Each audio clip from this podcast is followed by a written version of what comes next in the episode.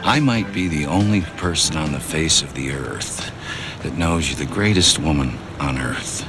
And how you say what you mean, and how you almost always mean something that's all about being straight and good. And I, I think most people miss that about you. And the fact that I get it makes me feel good about me. And that's from As Good as It Gets. And have you ever been with somebody who tells you what they're feeling about you? And what they feel about you is a reflection of something good in you and something you admire in yourself. Maybe it's, as the case here, that you're straight with people. You don't tell the little white lies, you don't manipulate, you don't connive, you don't fake kindness when you're not feeling it, that you're direct with people. And when you reflect a person's good qualities, when you let them know, I love this in you. I love the way you manage that difficult situation with the waiter. I love that you uh, managed that difficulty with your son. You handled him so sweetly, and he was really upset. When you reflect someone else's good qualities, you're also reflecting your own good qualities because it says that you're the type of person that can admire the good in people and you can name it specifically to yourself and to that other person. And what a lovely quality to give yourself. We all love people in our life who recognize the good in us, and they, the people who where we when we reciprocate they value us too. I'm dr ellen kenner. My show is the rational basis of happiness and that means that your happiness matters but how do you achieve happiness? That's what we talk about. You can call me with any concerns that are on your mind. I'm a clinical psychologist and if you're having problems with your kids or maybe you you have caretaker responsibility of your aging parents or maybe you are the aging parent and are having difficulty aging uh, pick up the phone and give me a call. And it may be with your coworker, it may be a friend that betrayed you, or it may be in your romantic life. It may be that you feel like yeah, sex has gone out the window and you don't know how to reconnect again. You have many hurts that have built up over a long time what do you do? Do you just grin and bear it and continue in the relationship that way? Uh, maybe it's got a downward trajectory and you're worried that it would lead to a divorce. Maybe you just don't care anymore and you've built a life apart from your marriage uh, with other people. Here is a, an email from uh, Cheryl, a question she asked. Now, Cheryl is a very young woman. She's a 15 year old, and she's been through a lot. She is torturing herself for the last three years. Dear Dr. Kenner, I am 15 years old and have been really depressed for the past three years. There are nights I can't sleep and lie awake just thinking of things I have or haven't done. It makes me upset, and I either cry myself to sleep or it makes me feel guilty. I hate that I do this, but it is so hard not to.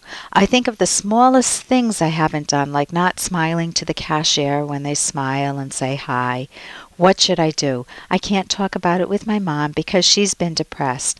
I always feel guilty.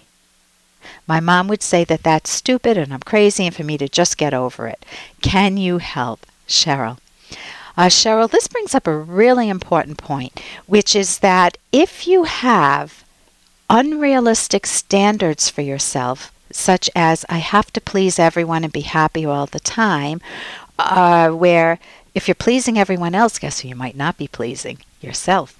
If you feel like you always have to please everyone, smile at everyone when they smile at you, and feel what what they want you to feel, and do what they want you to do, that is a very unrealistic uh, standard for yourself, and it'll keep you feeling chronically guilty. So, the problem is how do you get standards for yourself where you feel okay? Well, they need to be much more realistic. If you don't have a moral compass, you're going to feel guilty because you won't know what's right or wrong. It's just as if you were trying to sail a boat and you have you don't have a compass that works, you don't know whether you're going in the right direction or the wrong direction. And if you have a wrong compass, a compass that's broken, or a wrong moral compass, you're not going to get where you want to either, and you're setting yourself up for swimming in guilt. Now, guilt comes in two flavors. One of them is earned guilt, and earned guilt means maybe you stole or you lied or you did something deliberately to hurt somebody who didn't deserve it. I mean, it just wasn't. Uh, it just wasn't um, ignoring somebody because they've been mean to you, but you did something that you know you crossed the line. Well, earned guilt, you need to know how to make amends. But unearned guilt, many people suffer unearned guilt. They feel guilty and they haven't done anything wrong, like not smiling at the cashier. Small, sometimes those small things camouflage a bigger issue in your life, and you could actually get some cognitive therapy for yourself. You could go to my website, drkenner.com. I have a link, link to co- a cognitive therapy website. Um, but another way to look at it is to, another thing you can do for yourself is to get a good moral compass. Well, how do you get a good moral compass? Focus on your healthy values. Bring yourself back into the equation is the fundamental. What do I love in life? What do I enjoy? What activities? What hobbies? What are my goals for the future? I know my mom's depressed. My mom can't help me out. She's dismissive of me and condescending. Can I get outside help? And can I can I possibly even read a book? I would recommend The Fountainhead by Ayn Rand. I know that helped me a lot with the same types of problems. I'm Dr. Ellen Kenner on the Rational Basis of Happiness, toll free one eight seven seven D R K E N N E R. When I entered my marriage, I left my true self at the door. Now I don't even know who I am anymore. My girlfriend doesn't want to make anyone mad. I never know how she truly feels, and I'm clueless when it comes to pleasing her sexually.